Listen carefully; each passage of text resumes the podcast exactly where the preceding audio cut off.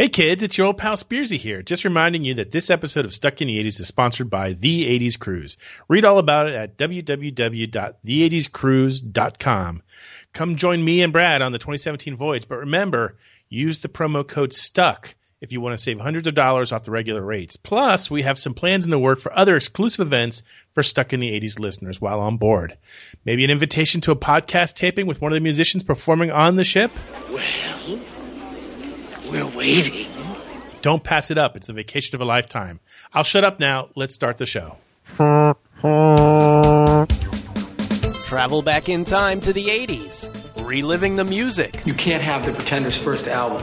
That's mine. I bought it. You did not. The catchphrases. Did you have a brain tumor for breakfast? And the wannabes. Sometimes I see you dance around the house in my underwear. Doesn't make me Madonna. Never will. Because just like you, we're stuck in the eighties. Can you say stuck in the eighties?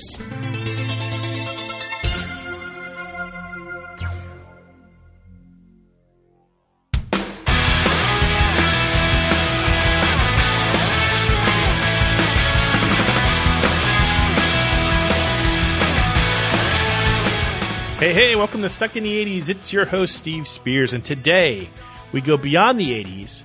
Granted, only to talk about songs that are covers from the eighties. And for God's sakes, please get the words right. Nobody gets woolly. Women get weary. They don't get woolly. Nobody's got stress. They're wearing a dress. God damn, I hate people that get the words wrong. With me as always, he never gets the words right. It's Brad in L A. What are you talking about? I know all the words to all songs. Only because you know how to Google. And today, joining us for the very first time, uh, longtime listener, longtime friend, it's Gail in D C Hey, guys. Hey, Gail. Good to be here. Excellent. We are big fans of your book blog. Every day I write the book. Thank you. Steve, I didn't know you could read. I. It's the only thing I can do. Uh, uh, how long have you been doing the blog, Gail? I started the blog in two thousand six. So oh, my gosh. Coming up on my ten-year anniversary of my book blog. That is old school. That is old school. That's Very about the same school. time we started ours. So yeah. Crazy. What was the inspiration behind it? Well, I knew I wanted to write a blog about something, and I batted around a couple of ideas, and I've always been a big reader, so I just figured I would launch a book blog. And this was back in the days before there were so many bloggers, and there was actually a huge, vibrant book blog community, but back then there were very few of us, and I had very few readers. But it's been a lot of fun, and uh, I've been doing it ever since, and I told myself I'd stop doing it when it wasn't fun anymore, and it's still fun, so I keep it up. Cool. And some of the books you blog about are related to the eighties, right? Yeah. Um, I've reviewed uh, Molly Ringwald's book of short stories, which came out maybe five years ago. And I reviewed the M T V V J book, which I know you talked about on the show. And yeah. I reviewed the Susanna Gora book about the John Hughes movies. So my love of the eighties shows through for sure in my book choices. What do you think of the trend these days? Everything seems to be sort of like a... Um Oh, like a commentary version, like it's or it's a oral diary. They're all like collection of quotes. There's oral not as history much, kind of stuff. Yeah, oral history. It seems to be like the trend these days. What do you make of that? Um, I like it. I mean, it sort of reminds me of like, you know, the D V D sort of bonus versions where they have people talking over it. Um, I, I like it. I think it's fun. I think you can work in a lot of perspectives. The M T V book was interesting because they edited it so that it seemed like the four of them were sitting in a room all talking about it, even though I know that it was all, all the interviews were done separately. So I think a lot of it is the skill and how you bring it together and weave the sort of distant, different voices in. But I think it can be really fun. I, I learn a lot that way. I keep thinking about doing, if I were ever going to write like a, a Stuck in the eighties book, I keep thinking that's the the most practical way to do it is for me to like go through all the interviews where we have about seventy of them now and pull them all apart and then try to reorganize them into themes and then just put it out. But it seems like a lot of work. I think that would be a lot of work. You have a lot of interviews to go through. I know. I just, I need, what, what Brad and I need is like a team of interns to basically, we just give them all the uh, podcasts and say, give us transcripts. Here, transcribe these. Yeah. yeah. Don't think that's going to happen anytime soon. And and then tag them and uh, you know, yes. cross-reference them. Yes. Put them into a, a, a nomenclature structure. Uh, yeah. Run out and get me a bottle of Wild Turkey. All the things that good interns should And my do. lunch, Chinese. Now, I know uh, I know writing the book blog isn't your full-time gig, so what, what is your full-time gig these days, Gail? So I work in um, social media and marketing and communications, and right now I'm working for a real estate app called HomeSnap. I've kind of made a career out of social media in the last like ten years or so, and um, I, I'm, I used to be a lawyer, and I'm much happier these days doing this. It's a much better life. What do you think is going to be the next big thing with social media? I mean, I know these days it seems like a lot of people are putting native video on Facebook and stuff like that. Um, do you have an opinion on what is going to be the next big thing with social media? What next trend we'll see? Yeah. I mean, it's hard to predict sort of the future stuff. I mean, I, I can definitely see that the platforms that are getting the most attention right now are um, Snapchat and Instagram.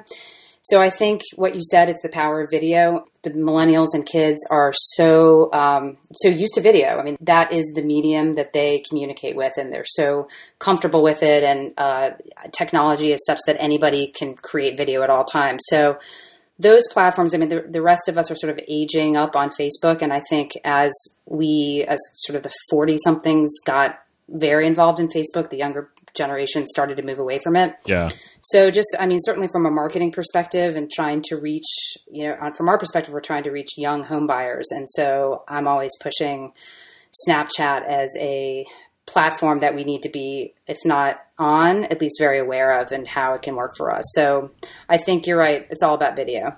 With Stuck in the eighties, we, we've kind of just stuck with Facebook just because that's our... That's your demographic. Those are our people. Yeah. yeah. Yep. I don't yep. know. I don't know if I'm up for, for Snapchat. I don't think I've ever used it, actually, for that matter. I, Instagram, yes. Um, you can just see photos of my lasagnas and my cat. That's about it. We're, we're going to move into Reddit sometime in the next five years. Yeah. Someday we're going to get into that A O L thing that everyone's talking about. Right.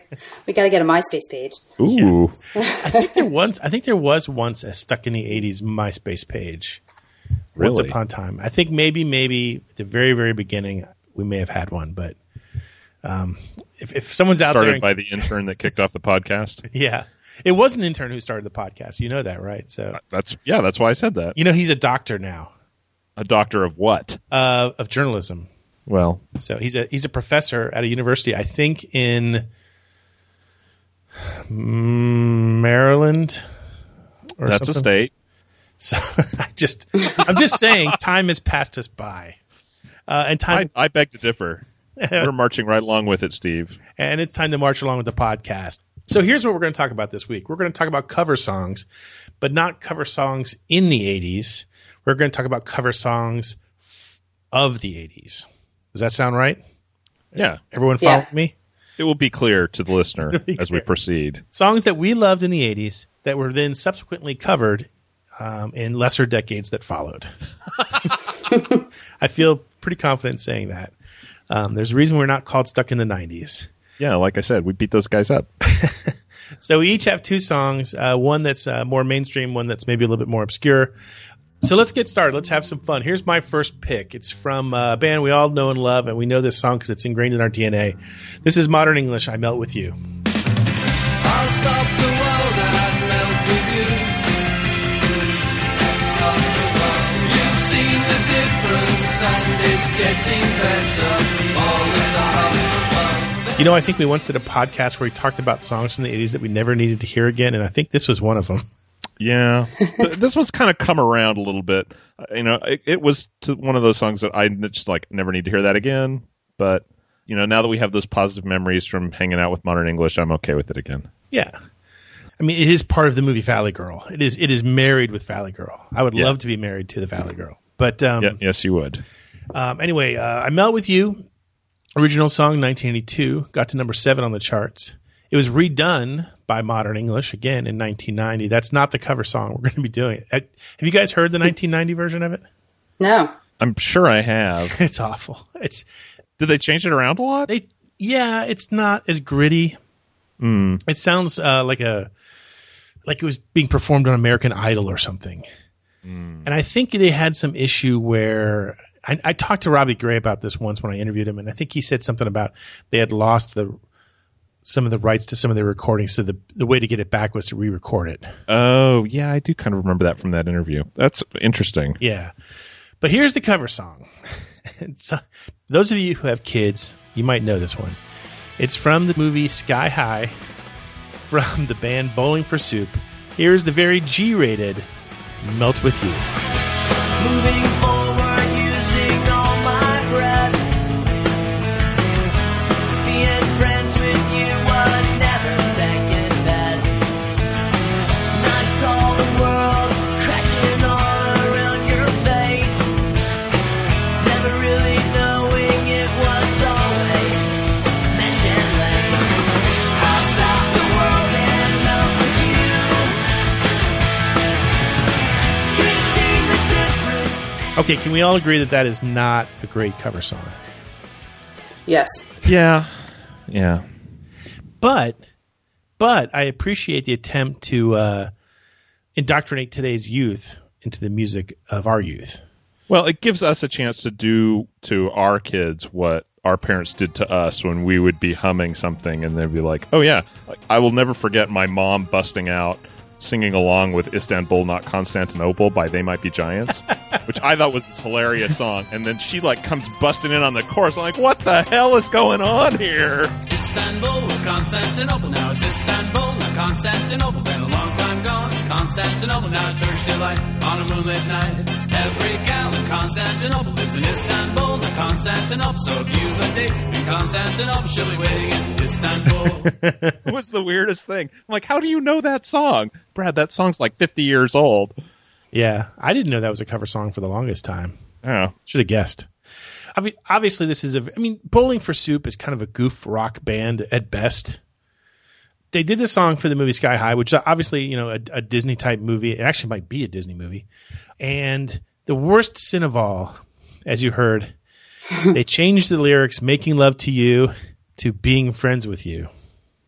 It's kind of like Devo two point oh. Yeah. But, I mean, I get that. I mean, I don't want my kids...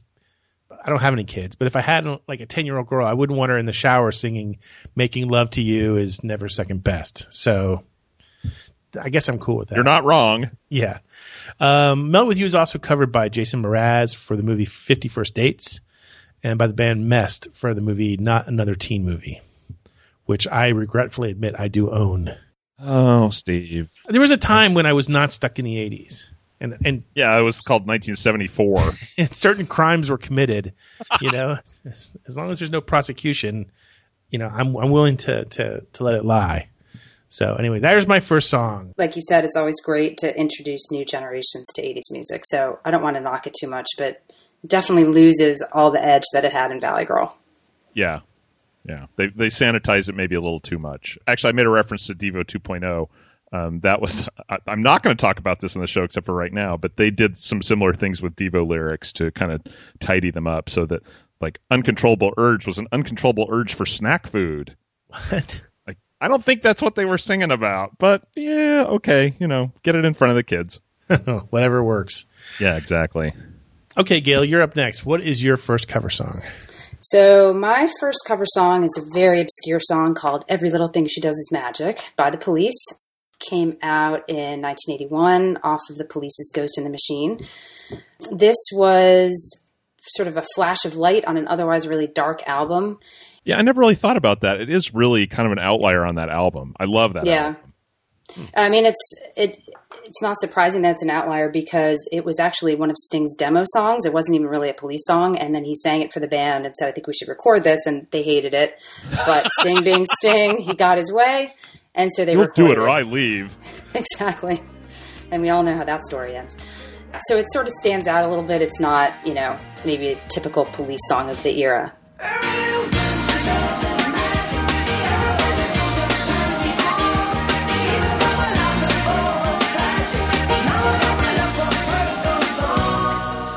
I'll tell you this. Um, I was never much of a Police fan in the eighties, but this was the one song that I always adored. It's a great song. I mean, it's one of my favorites, and I'm a huge Police fan, so, you know, it's high up on my list. So I was really intrigued when it was covered in the nineties um, by Sean Colvin. She is a folk music singer-songwriter, sort of a Lilith Fair type, and um, she put out a cover album in nineteen ninety-four called Cover Girl and recorded this song. Well, I tried before to tell him the feelings I had for him in my heart. Every time that I come near him, I just lose my nerve like I've done for most hours. Cause every little thing this is magic. Big touch just turns me on. You know my life before was tragic. Now I know my love again goes on. Yeah, I hadn't heard this until you sent the link around, Gail, and I, I really like it. Um, I think it's one of my things about cover songs is I want it to be different. And it really, you know, you're already, you're starting out with it being different because it's a female vocalist instead of a male vocalist. But I, I like the, I kind of like the approach she brings to it. I like the sound that she brings to it. Yeah, it definitely feels sort of more joyful than the Police version. It feels like a nineties song to me, not an eighties song. Very much so. Yeah, very much so. There's the, the, the nineties, for as much as I knock them, they do have a certain feel to, to, to their music, kind of like the eighties did. And I, I'm, I'm not totally disliking that sound, but... But yes, it, it, this is, you know, this is definitely time stamped as a nineties song. Yeah, absolutely. One of the reasons she likes covering the song is she likes covering male artists because she can make it sound really different. So you're sort of already at an advantage when you're recording a song by another gender because you've made it your own just by yeah. opening your mouth and singing. Yeah. I'm, now I'm going to have to go check out this album. Did she change the words though? I mean, because a lot of times when you change the, um, the gender of the singer sometimes. I know when Tiffany like sings, I, I instead of I saw her standing there, she sings I saw him standing there. I mean, yeah, she changes this to every little thing he does. Okay, I, so she changes some pronouns. Yep. Excellent. Pronoun trouble. Yeah. Okay, we're off to a good start. Brad, what is your first pick for a cover song from the eighties? Okay, my first pick for this week's show is a single off of Men at Work's second album, Cargo. Uh, made it all the way up to number three on the U S pop charts before plummeting back into oblivion. I give you Men at Work's Overkill. Day after day reappear. Night after night my heartbeat shows the fear. Ghosts appear and fade.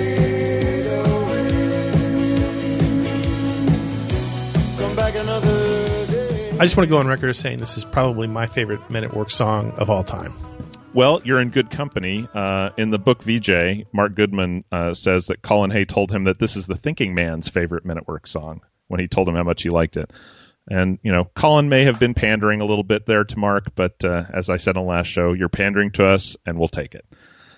uh, but uh, this song was covered. It's been covered. Uh, I think it's been covered more than once for sure. But uh, the one that I really like is uh, this version by the group Lazlo Bane.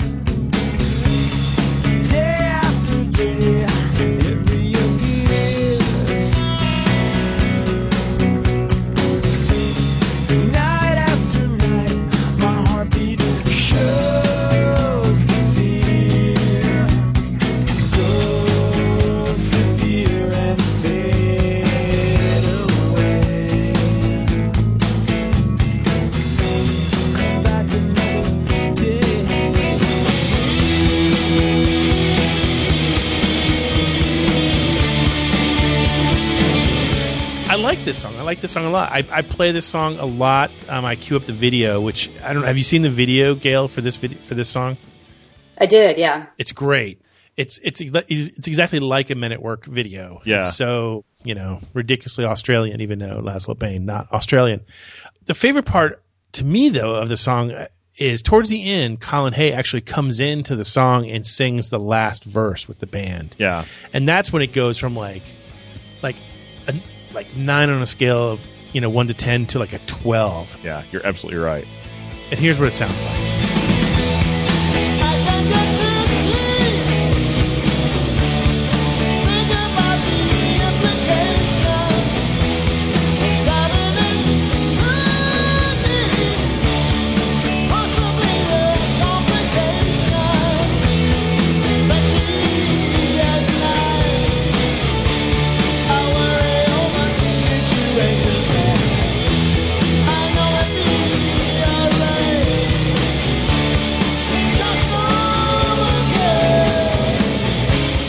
That'll get you fired up any day. Yeah, it just, well, I don't know if it'll fire you up because it is, what? It, it is, this is not an uplifting song except maybe to dark and gloomy Spearsy land. Um, this is this like, is a this is like a small world after all. This to me, is my well, friends. okay, you know, well that's that's for our other podcast, Psychology Today. Uh, but um, I, I mean, this is not an upbeat song. It's about a guy who can't sleep and he's wandering the streets, and it's you know, it, it's not all sunshine and, and light, right? But it's a great cover. The the guitar, it's just stripped down to just the guitar, kind of acoustic sounding. And then when Hay comes in in the chorus, it just, like you said, it just it multiplies it. It just takes it to this totally different place. You're like, oh my gosh, this is amazing. You know, I have to say, I'm kind of with Steve on this one. This is probably my favorite Men at Work song. And I actually find this kind of an invigorating song, ironically, if it's about someone who can't sleep. But um, I, I love it. And I thought, they, I thought the cover was Ghosts great. Ghosts appear and, and fade loved. away. What is wrong with you people? You don't understand. I think it's the music. The music is great. Yeah. It's the, you know, the, the, the, the melody, and at the end, when in the end of the original, when Colin Hay's voice kind of goes up an octave, and then when he comes in and the end of the cover track, I, I don't know. I found it very anthemic in some ways. Yeah, I get chills just thinking about it. And I got to tell you, as someone who's seen, I mean, Colin Hay perform these days, he Overkill is an an uplifting anthem compared with his other work. I mean, he's a dark, brooding guy. I mean, that's just, that is who he is. I mean, he's no happy-go-lucky Australian by any means, aside from the fact that he's from Scotland. So, uh, but he, his, his songs are, are dark. Yeah. Um, almost every single one of them. I mean, there's a couple that aren't, but you know, he's, he's, but he's amazing to see live, and he's always touring. So you you got a million chances to see him if you if you haven't seen him yet. Yeah. But Lazlo Bane, though, on the other hand, are they still around? Uh, yeah, I don't think they really are. I was looking the other day, you know, trying to do my research for you, eighties Nation, and I, you know, this group is probably best known for the theme song from the T V show Scrubs.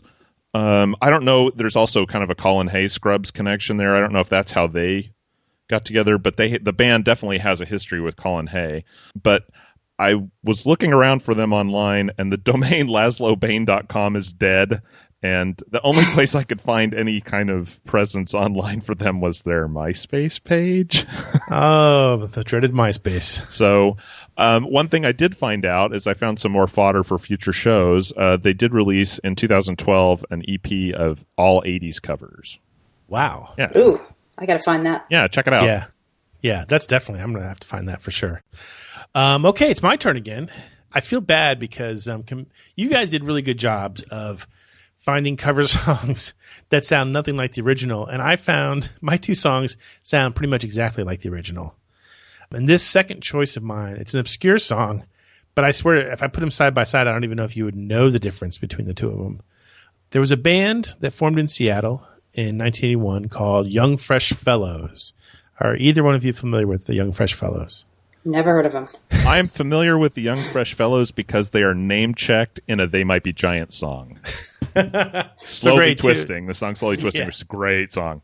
It is a great song. Young Fresh Fellows, they, they came to more acclaim in the late eighties, you know, as people started focusing their attention on the Pacific Northwest. They were what I would call of the genre. They weren't really grunge. I would call them goof rock. You're big on goof rock today. Yeah, I well, I, I live in a dark world, Brad. I need uh, I need my goof rock, just like Bowling for Soup. Definitely goof rock. I mean, there's songs called Taco Wagon and Amy Grant. And, I mean, it, it's fun, goofy rock and roll. But in nineteen eighty-nine, they had an album called This One's for the Ladies. And they had a song on that that became a video, and it was played often on one hundred twenty minutes. So if you were a big fan of M T V in the late eighties, you might remember the song. This is Young Fresh Fellows and Still There's Hope.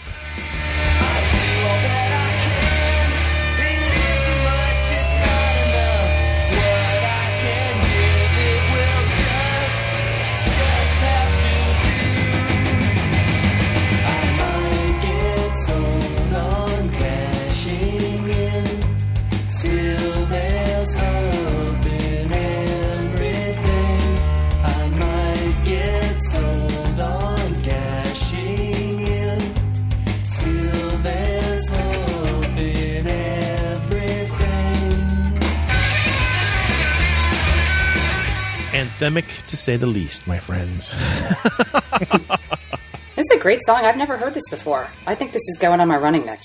Oh, it's a perfect one for exercising. I, I would exercise, but I'm afraid I might have heart problems and die. But, oh, brother. Um, I think the exercise is supposed to help that problem. I don't go for those kind of trends, Gail. It's just, it's just a bunch of scientific hooey. So um, Young Fresh Fellows were, were pretty interesting. So they had this song. They had a drummer who used to wear a football helmet because he had a tortoise shell on a cymbal stand that would swing back and forth and back and forth during a show and hit him in the head. So to avoid concussions, football helmet. This is obviously not a serious rock band, but what they put out was ser- was really fun music. Where did he get the tortoise shell idea from? Watching too many uh, Pebbles and Bam Bam shows? Yeah, I guess. Hey, we all watched a little bit too much Pebbles and Bam Bam growing up. You're not wrong. Um, Young Fresh Fellows, they're still together, I hear, but they haven't released anything in fifteen years. In two thousand five, a group of artists got together to record a tribute album to Young Fresh Fellows. It's called This One's for the Fellows. The album had twenty songs performed from artists like uh, Presidents of the United States, Robin Hitchcock, and you know you've made it when Robin Hitchcock's covering your music. Among those twenty songs was a cover of Still There's Hope by the band Visqueen. It's all that I can. It isn't much. It's not enough. What can I do? It will just, oh, it will just have to do. I might get sold on cashing in. Still there's hope in everything. Oh, I might get sold on cashing in. Still there's hope in everything.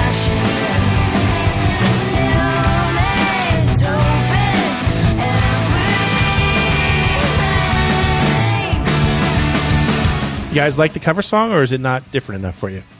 Um, I, I like the original better. Yeah, Yeah. It's not different enough. I, I think they did a nice, they did a good job on it, but I, you know, I already have said I like my cover versions a little, little different. A little different. But I like you know, I, I I respect them as musicians and want to know where they got the band name. Funny you should ask. I know the answer. Uh, Visqueen, formed in two thousand one in Seattle, is named after the polyurethane film that was once recommended by Homeland Security Director Tom Ridge as protection against bioterrorism. Well, ah, yes. Proper goof rock must have a proper goof rock name. You're not wrong. Yeah. So um, I love Young Fresh Fellows. When I was in a band, we used to cover their songs a lot because A, they were fun to cover, B, they were very short, and C, nobody recognized them. So we could pass them off as our own. That's that's smart. Okay, Gail, you're up. Dazzle us with your number two pick. Okay, so my number two pick is probably not as obscure as it should have been, but I've picked uh, a little song called In Between Days by The Cure.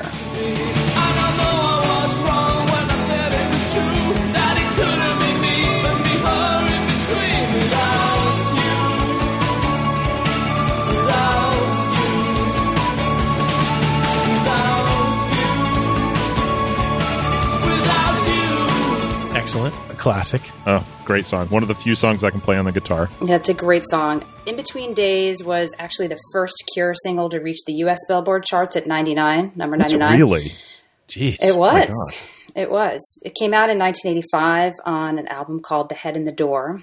Great album. So In Between Days is sort of one of the Cure's lighter, kind of poppier songs, um, not as moody as some of the other Cure songs that I think define the band.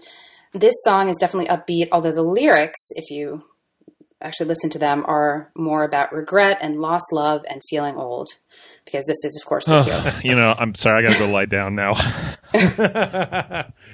Spearsonian at its best. This song is sort of classic eighties to me. It's about angst and longing and unrequited feelings and confusion, which I guess is what the eighties that were to me. That is the universal, the universal constant of the eighties. Yes. Mm, I'm so there. Keep going. Tell me more about myself. So the cover that I picked is by um, an artist named Ben Folds, um, an indie artist from the late nineties and two thousands. Yesterday I got so scared.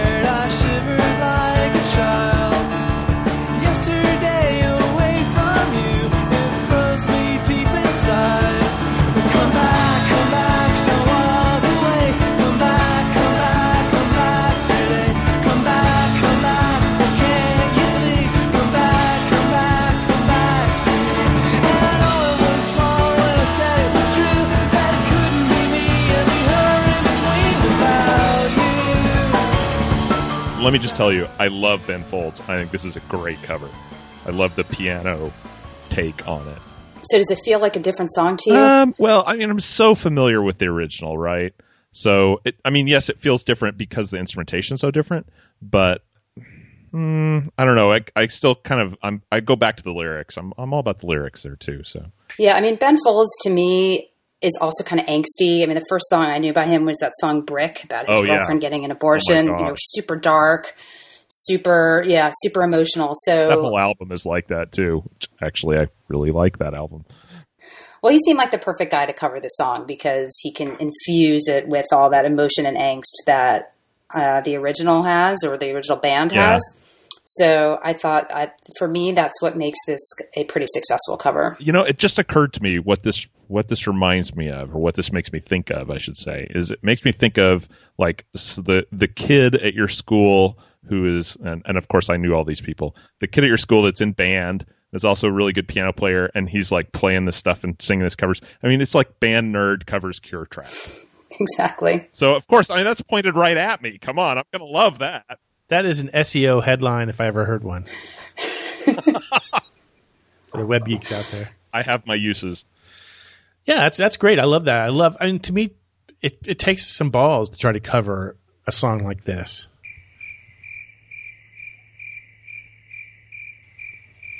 So there you go.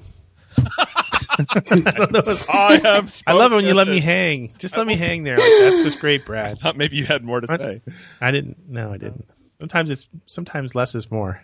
Okay, Brad, you're up. Uh, time for pick number two. Dazzle us okay. with your brilliance and lyrical uh, acumen. Oh well, I'll do my best, Mister Spears. I endeavor to provide excellent customer service. My second pick today, the original, is from the top-selling duo of the eighties. Yes, I'm talking about none other than Hall and Oates' Private Eyes.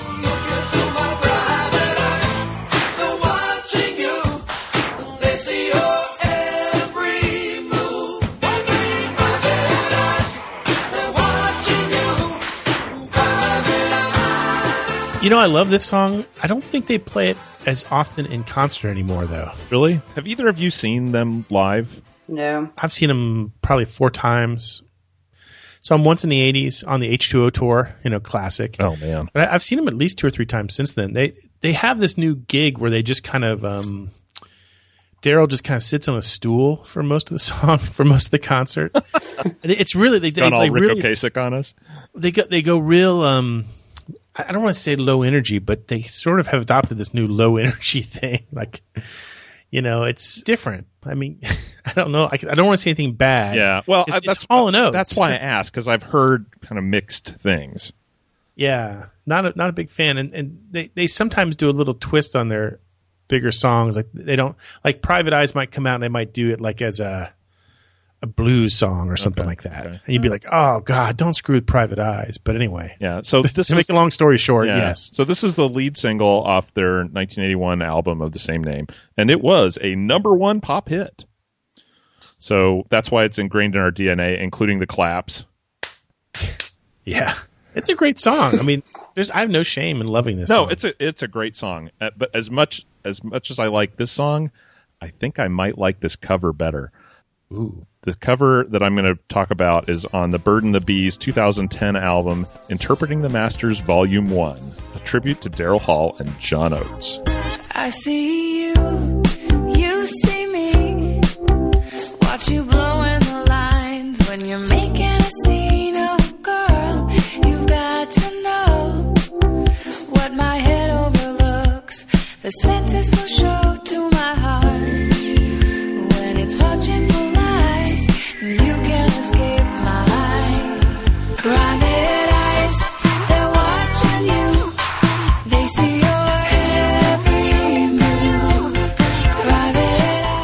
I love this cover. Um, I'm not the world's biggest uh, Hall and Oates fan, and so for me, I have no loyalty to the original, and I thought this was really fun. I, d- I really liked it. Uh, this woman's voice, I don't know if I've talked about the Bird and the Bee before, but oh my gosh. I love her voice.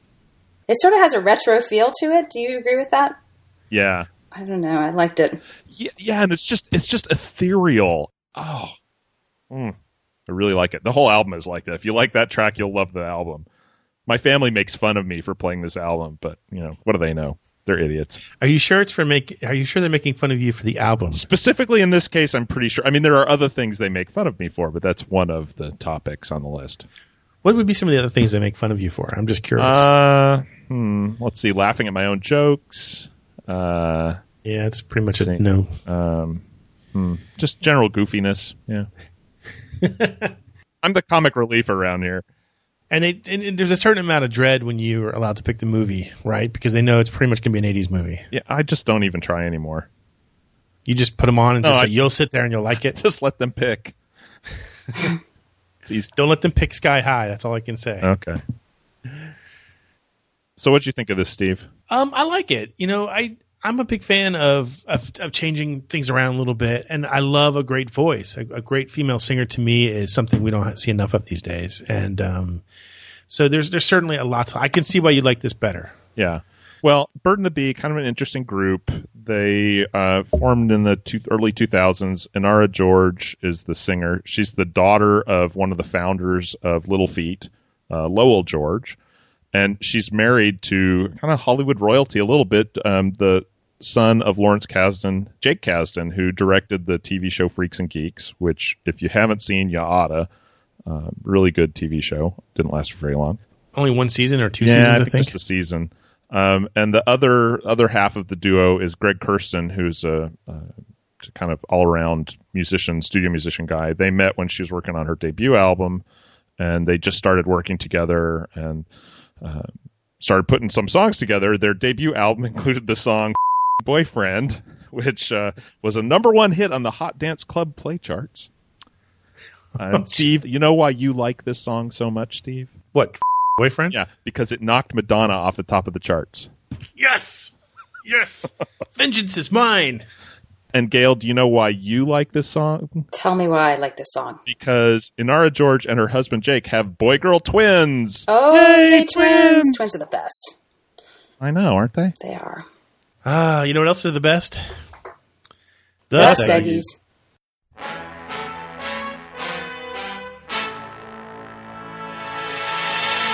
Hey, uh, reader mailbag time. And if you thought this show was depressing before, it's not going to get any better.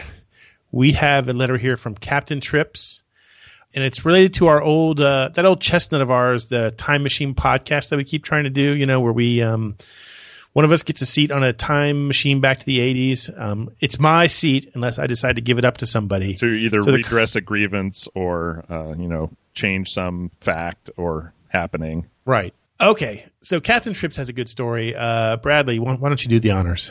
Okay, buckle up, folks. This is going to take a little bit. You're going to enjoy this journey uh, through madness and beyond. Captain Trips writes, "Hi, guys. I don't know if you're ever going to get around to doing your promised Time Machine podcast, but I figure, what the heck? I'll toss my hat into the ring. My tale of woe takes us back to my eighth grade year, nineteen eighty-one, nineteen eighty-two. I was a band geek. Tip of the hat to Bradley. Represent, brother. First chair in the clarinet section. Sitting next to me, as second chair, was Tina. Name changed to protect the innocent, who was a seventh grader. I was, of course, madly in love with Tina, but I was also cripplingly shy. I could talk to her. We played around at being mock competitors all the time, but I could never just blurt out how I felt. And the funny thing is, I knew she felt the same way, but she was just as shy as I was. You know, isn't junior high great? Doesn't everyone just love junior high? It's the best." Ugh. Captain Trips continues. "So one day, I think it was January or February, we're going to go play a concert at another school. We all load up on the bus. Tina hands me a note as we get on and sit somewhere else. I could hardly believe it. I knew what the note was going to say. I held on to it until we got underway. And with the seat all to myself, I unfolded it and just got a glance at a set of yes, no checkboxes, as in the classic, do you like me, check one note. But I never got to read the full thing. A hand shot from behind me and snatched the note out of my grasp. I whipped around and confronted Tom, a seventh grade d***. As an aside, I have confirmed with Captain Trips that Tom was, in fact, a trumpet player. So it all lines up. He and a buddy were giggling gleefully as they got to read more of the note than I ever would. I don't remember if I was grabbing for the note or grabbing for Tom. I was in a bit of a rage. What I ended up with was a handful of his necklace, which popped off and scattered beads everywhere. Oh, Captain Trips. Oh. I kind of, I don't know, I kind of freaked out. I went all apologetic, saying I'd fix it, and uh, I don't know, I was so stupid. Anyway, I never got the note back. At the concert, I told her Tom snatched it away before I could even read it, and we proceeded to pretend the whole thing never happened for the rest of the school year. There were school dances, there were roller rink couple skates, but we never made anything of it, or spoke of the note again. At my graduation from middle school to high school, Tina cried when we said goodbye, and it broke my heart. I'll never forget that day. We saw each other once or twice over the summer, but outside of school, our worlds just didn't really intersect.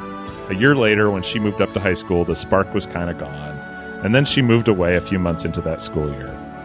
I don't have a lot of regrets in life. I'm just not that kind of person. But this is my big one. My life could have been so different. I never really got out of my shell until college, never dated until my junior year. I'm not saying we'd be high school sweethearts or anything, but I realize now just how much of my high school experience I wasted. I was such an idiot. Did I say that already? So, that bus ride, that is my moment. I would go back and fix. I would have that note still today. Or even if it did get snatched, I would just step up and say, yes. As a footnote, just to let you know, I did get back in touch with Tina a few years ago. Somehow I'd gotten a hold of her email address. I told her that I was madly in love with her back then and apologized for being such an idiot. She kind of said she didn't even remember that, but thanks, and we brushed it off again. But I could tell she did. And these days we're Facebook friends. And that's cool. Aren't we all now? Thanks, guys. Love the podcast. Captain Trips. Oh. That is so sad. That's a brutal, brutal story. uh. Trips, I just, I, I don't know you really at all, but I just, I want to give you a big hug right now. Um, I read this for the first time a couple of days ago, and I just, I remember I was sick to my stomach. I felt so bad. It's it's all very vivid to me as a fellow band geek. I can picture the whole thing going down just as he describes it. So here's my question. Why do you think she, when he reached out to her recently, didn't sort of admit that she remembered and, and make that connection now? You think she was too afraid to do that? I, I was just about to ask you the same thing, Gail. You know, from a female standpoint, is there a reason why she would have done that? I mean, maybe she just felt like it would. She didn't sort of want to head down in that direction and wanted to keep things straight. I mean, I don't know what her personal situation is right now, but yeah, um, I don't know. That was almost like the, the saddest sentence in the whole letter. Yeah. The denial. Yeah. I don't know. My favorite, my favorite thing is, and these days we're all Facebook friends. Right. And that's cool. Aren't, aren't we all now? I know. That's like, a, yeah. I, uh, yeah, exactly. That's, that's like, just uh, the, what an ending. Yeah. That's like at the Ugh. ending of the ending of Stand By Me when he, yeah. He turns off the yeah. computer without saving it. Oh. I don't know. Um, God, that that is torturous. I mean, I gotta say, I that's such an easy fix. I, I I'm tempted to give the uh, the seat on the time machine to, to Captain Trips. Um, I'm okay with that. I'm okay with God. That. He he would feel, but I'm gonna be really mad if he goes back in time and, and it was some like not romantic question she was asking. Like, oh my gosh, can you imagine? Oh. But, be, but wouldn't it be almost a relief in a way, maybe? Yeah, but, it, well, but then it just it just counterfeits all of that kind of suffering you put yourself through, right? Yeah, but does, does the suffering disappear, though? Well, well, here's the question about the time machine. Does it put you back simply to fix or change one thing, or does it put you back and then let you live your life no, with that change, change in place already? Um, you have to go, you got to go back and uh, change that one thing. Um, but then, then you do you come? come do you fast forward, or do you just live life through? Because if that's um, the case, I'm not going back. Things are good. Or do you get to have the memories of the changed life? I'm gonna have to work that one out. Yeah. Well, what do you think? Clearly, Steve? We haven't thought this through. my my first inclination is that you go back and you fix it, and then you fast forward back to your life. But Steve, you need your pain. Well, I need my pain, but Captain Trips doesn't need his pain. Okay, okay. I mean, he's clearly suffering more than I ever suffered from the Spandau Ballet True wouldn't kiss me for three straight hours in front of a door girl whose name was Robin. Name not changed to describe. to, uh, name left out there to preserve. Pre- yeah, preserve I'll tell you her angst. Last name too. If I was... But um, well, Gail, I, do you have a do you have a moment that you think you would go back and, and fix something? Oh, I Not have so many, so many. Ooh, I good. don't know if I could. I, I'll have to think about that for the next podcast because there's there's too many to choose from. Oh, that's good. We haven't driven her off in the first show. Yeah, that's, that's a first for us. The um, yeah, it's that's a good question. I guess I guess we'll leave it up to each person as they answer the question whether or not they want to go back and fix it and then and then continue on from there, or whether they want to take the chance of fast forwarding back to their present day and seeing how it impacted See, what, things. What I'd like is I'd just like a parallel universe where I could run controls. Like, I could, like, compare it. Like, eh, which one do I like better? You know, you you, you want to A B test your life. I, I do. I do. I do. I think that would be interesting. Actually, let me rephrase that. I really don't, because, like I said, I don't want to screw it up. I think my life is pretty damn good right now. Yeah. But I think it would be really interesting. That would be fascinating to A B test our lives. I know. God, what a dork I am. I'm sorry. I don't know what I would A B. God, yeah. Everyone knows that it's that. Wow. I'm I'm dumbfounded by this. I really feel bad for you, Captain Trips. This is um, this is traumatic. Um, I feel like it. I feel sick to my stomach, just you know, thinking about it. And hence, we'll think about it no more. But uh, at this moment in time, Captain Trips has my seat, though. I'll tell you that. Let's let's figure this out one way or another. He set a high bar. Um, yeah. yeah. If you have your own uh, time machine moment, please email us at uh, steve at sit eighties dot com or brad at sit eighties dot com. Put time machine in the subject line for fun. Please, please tell me now. Please, please tell me now. Ah, P P T M N. Please, please tell me now. It's our old uh, favorite. We haven't done this uh, seggy in quite some time. I guess no one has questions anymore. Yeah, everyone's just hunky-dory, and that's fine. Captain Trips is in pain, but all the rest of you just don't worry about it. Just keep going on your lives. We'll just wave at us over here in angst land. Uh, as always, what this segment is is a chance for you to ask us uh, uh, any sort of oddball question you have, and we'll give you the best answer we can. Uh, this week, the question is from Christian Lopez. Brad, why don't you do the honors? Oh, well, I, as the resident letter reader, I'd be happy to. Dear Stephen Brad, recently I watched the biographical movie Immortal Beloved. Fantastic movie with Gary Sid Vicious Oldman playing the part of Ludwig von Beethoven. The comparison contrast of those two personalities would make for a deep late night talk, right? Yeah, I think Sid Vicious would probably kill Beethoven, but that'd be okay. uh, anyway, it got me thinking. Beethoven wasn't born deaf. He lost his hearing gradually. I guess I'm curious about two things. First, if you knew you were going completely deaf, what's the last song or album you'd want to hear before that event took place? And also, if you knew someone that was going completely deaf and they asked you for the top five albums they should burn into their memory before they lost their hearing forever, what would you tell them to buy? I'm not talking about Rolling Stone lists or anything like that. What would you guys tell that person to listen to? Genuinely curious, Christian Lopez. I'm genuinely curious as to the... I, I hope, Christian, you don't have someone that's going deaf, or I hope you're not going deaf. But um, it has been um, in the news lately, too, with uh, yeah, Brian Johnson. Johnson. From A C D C. I guess he's permanently out of the band now. Yeah. From what I, Boy, that happened fast. This has been a weird year for things happening fast. I'd like that to trend to reverse itself uh, right now, if possible. To answer your question, I'm I'm gonna I'm gonna actually give you a couple of things. One, I'm gonna give you a non eighties album. I'm gonna say uh, the Beatles, Sergeant Pepper. Um, and then I'm going to give you an eighties album. I would give you um, – I'm predictable in this regard, but I really like the soundtrack to Purple Rain. Well, there's a lot um, to like there. Yeah, it's just – and the last song I want to hear is probably the song Purple Rain. I, I don't know why. I just – I cry like a baby every time I hear that song. Um, I can visualize the moment in the song where Prince goes over and kisses uh, Lisa or Wendy on the cheek, and she's crying. And oh my God, and the crowd's crying. Then Billy, the manager's out there kind of nodding his head knowingly, like, oh, you know, everything's going to be all right. And then I just. Cue water the waterworks. Works. Yeah. It's, it's it's just like the end of Field of Dreams, uh, uh, end of uh, Purple Rain. I'm so all cried those are my out picks. For Field of Dreams. So, okay. Steve kind of sprung this on us last second. So it's, I didn't have a lot of time to go too deep into the archives on this one. But the first album that occurred to me was uh, Joshua Tree by U two. I just, I love that album.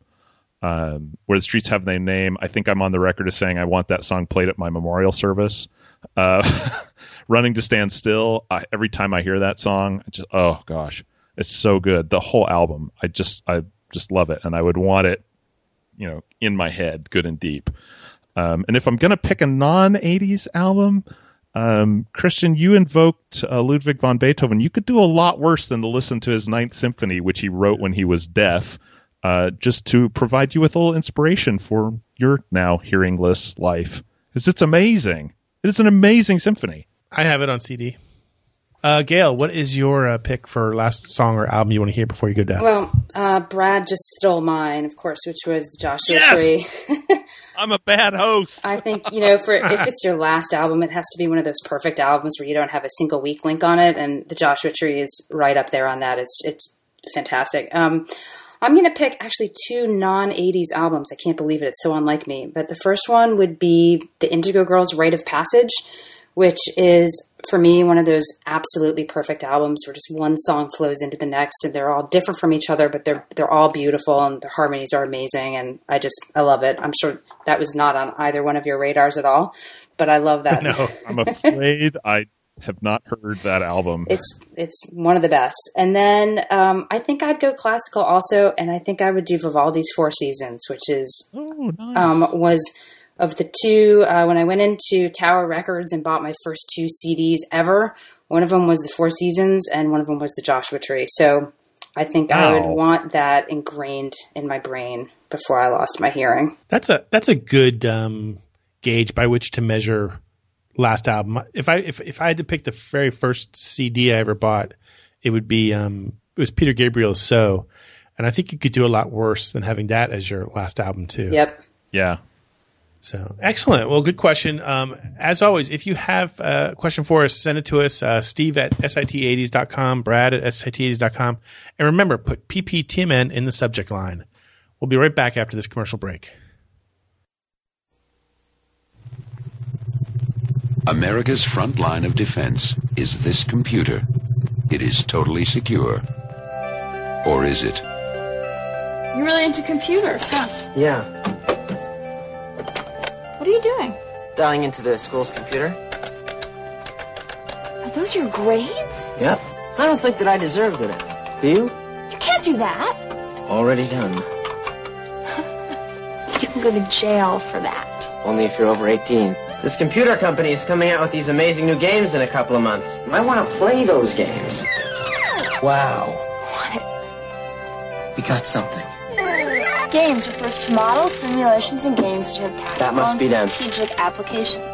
Greetings. Game time is near.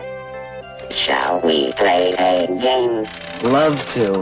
Let's play Global Thermonuclear War. Fine. All right. We have a launch detection. We have a Soviet launch. What the hell? Missile warning. No malfunction. Oh my God. I repeat, confidence is high. Mister President, this is Barry Norad. Is this a game or is it real? What's the difference? War games.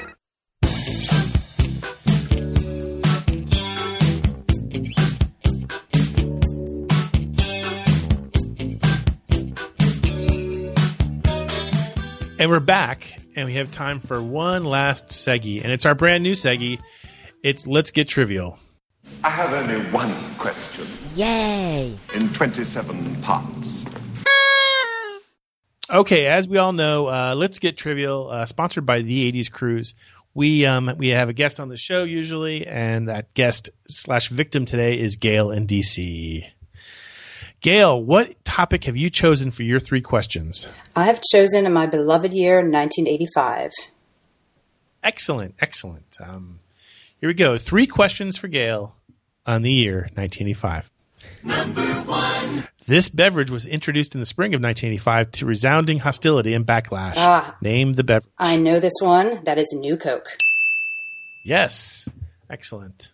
That, that that's easy, right? That one is easy. Everyone should have gotten that. So, do we think that this was a big, like a you know, some mastermind, you know, New World Order plan to launch old Coke back into the stratosphere? Or was this an honest to gosh screw up by Coke? I think it was an honest to gosh screw up. Yeah, yeah, I kind of do too. I think yeah. that, you know, again, you know, never attribute to malice that which can adequately be explained by stupidity. I mean, it didn't matter to me at that time because I think I had already started drinking Diet Coke at that point. Anyway. It's not so much the Diet Coke that's killing me; it's what I'm mixing it with. um, yeah, the dropper full of Diet Coke in the tumbler of Wild Turkey. Y- yeah, yeah. Question number two is multiple choice. Number two. Which of the following was not a number one song in the year nineteen eighty-five? Here we go. Which one was not a number one song? Like a Virgin by Madonna. Walk Like an Egyptian by the Bangles. Can't Fight This Feeling by R E O Speedwagon. Or A View to a Kill by Duran Duran.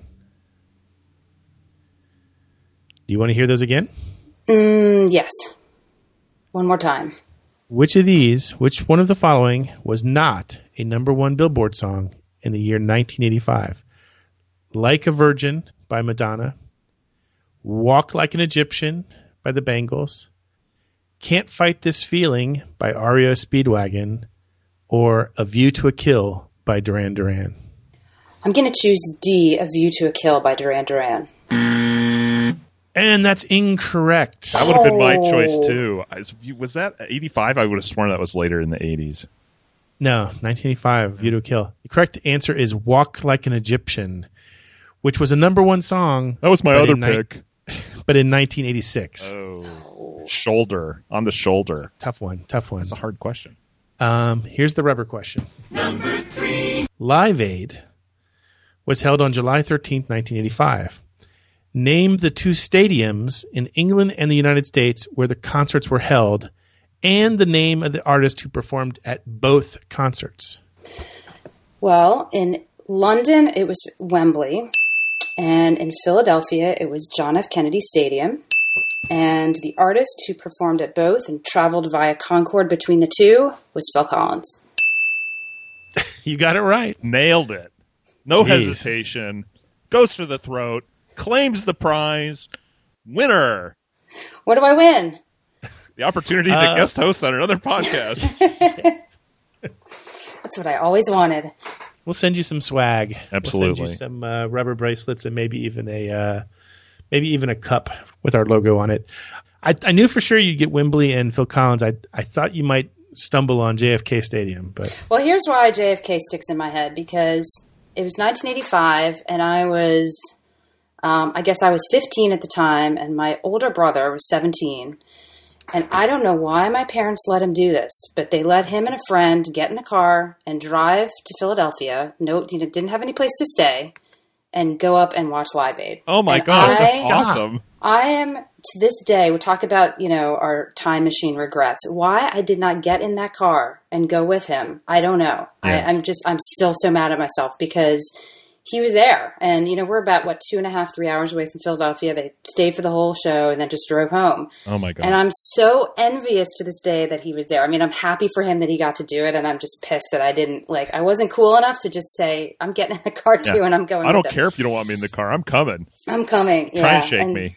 Exactly. I mean, I remember, I remember listening to it on the radio that night, and sort of, like, I had my cassette in, and I was taping it. I wanted to hear Led Zeppelin do Stairway to Heaven. Was that in um, Philadelphia or was that in England? I think, I think it that was, was in here, Philadelphia. Right? Yeah. So, Philadelphia. And it was horrible. I remember yeah, it was so bad. You can't find that set anymore. Yeah, it was. I mean, it was really bad.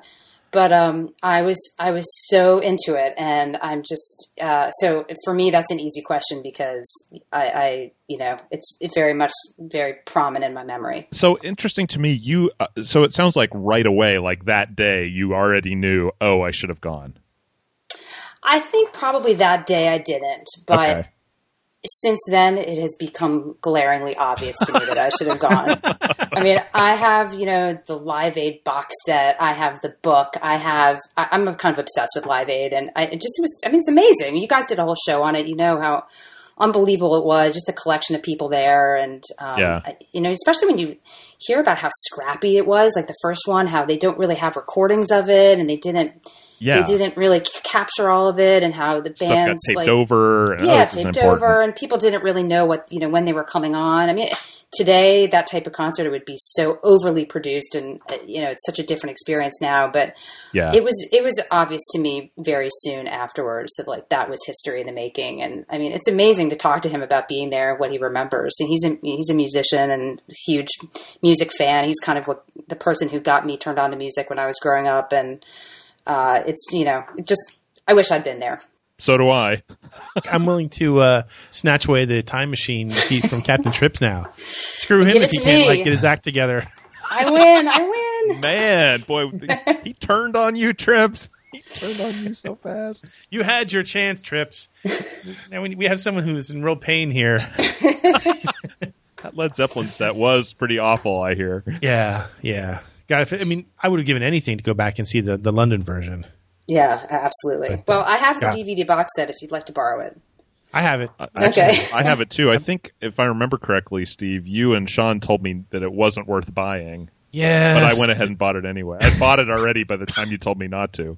Oh, it's you totally want to make a worth list buying. Of all the things that me and Sean said that you shouldn't do?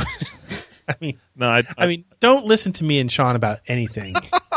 Well, it was an honest, it was a legitimate question. I mean, I yeah. I was on a Like I think I was coming back from a church camp or something. I was on a bus that day. I barely saw five minutes of it. I sat there in my college dorm room because I was going to summer semester and uh, watched the whole thing on I, I, just from start to finish on T V. Oh, the pain! pain. I need my pain. Okay, how, how do we get out of this painful boy? Hey, anyway, this has been a great show. Uh, it's always fun to go back and do the cover songs. Uh, Gail, thanks for joining us. Thank you so much for having me. It was a blast. And and thank you for that amazing Live Aid story. I had no idea when I when I gave you that question that you would give us such a nice story afterwards. That's really something else. I feel bad for you, though. Um, yeah. I feel like we all just shared a moment there. Yeah, now I feel like we've ruined – well, we've, well, now we've ruined Gail's day, so that's, that's hey, par we're for two for two. Yeah. Hey, that's all we have time for this week. Uh, don't forget to check out our brand new website, sit eighties dot com. We just changed it around a little bit and added some more photos from the eighties Cruise. It's chock full of goodness. And it is full of goodness uh, and, and sadness and regret and pain. And that's where we'd like to stay, right there. Until next time, we're hopelessly stuck in the eighties. Stuck in the eighties is a Class of eighty-five production. Please listen responsibly.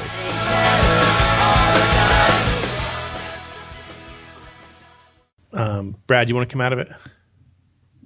Uh, sorry, I was texting my daughter. Um